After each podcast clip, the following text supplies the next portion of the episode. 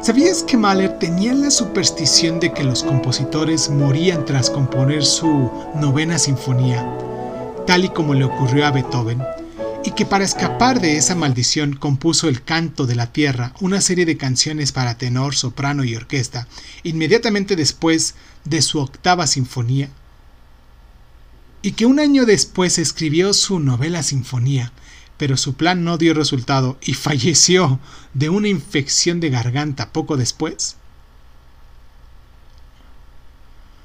Gustav Mahler no fue reconocido de nuevo como gran compositor hasta 40 años después de su muerte, pues su obra no interesó a los críticos ni al gran público hasta que la Segunda Guerra Mundial dejó tras de sí su estela de destrucción.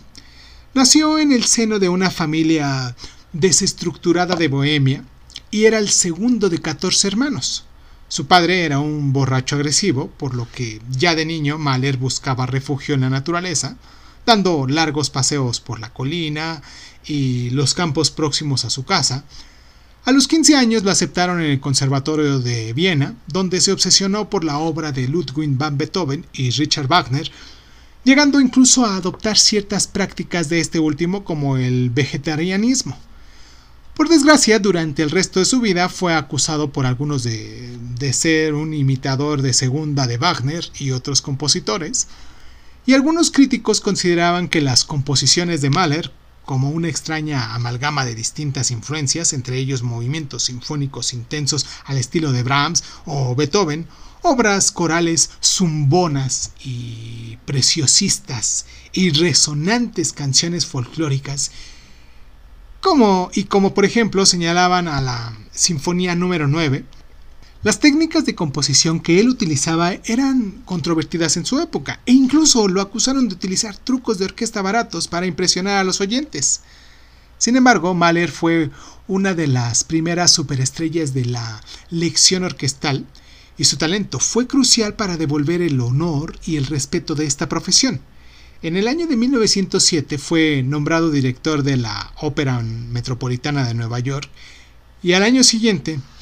se puso al frente de la filarmónica de esta ciudad.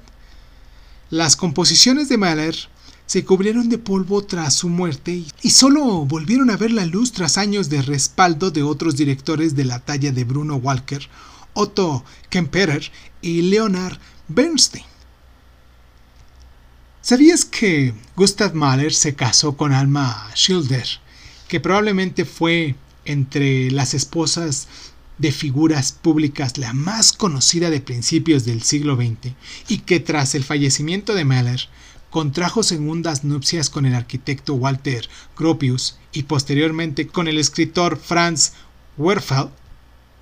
¿Sabías que todas las orquestas que dirigió Mahler, incluida la de ópera de Viena y la Filarmónica de Nueva York, se hicieron famosas a escala internacional unos años después de su llegada?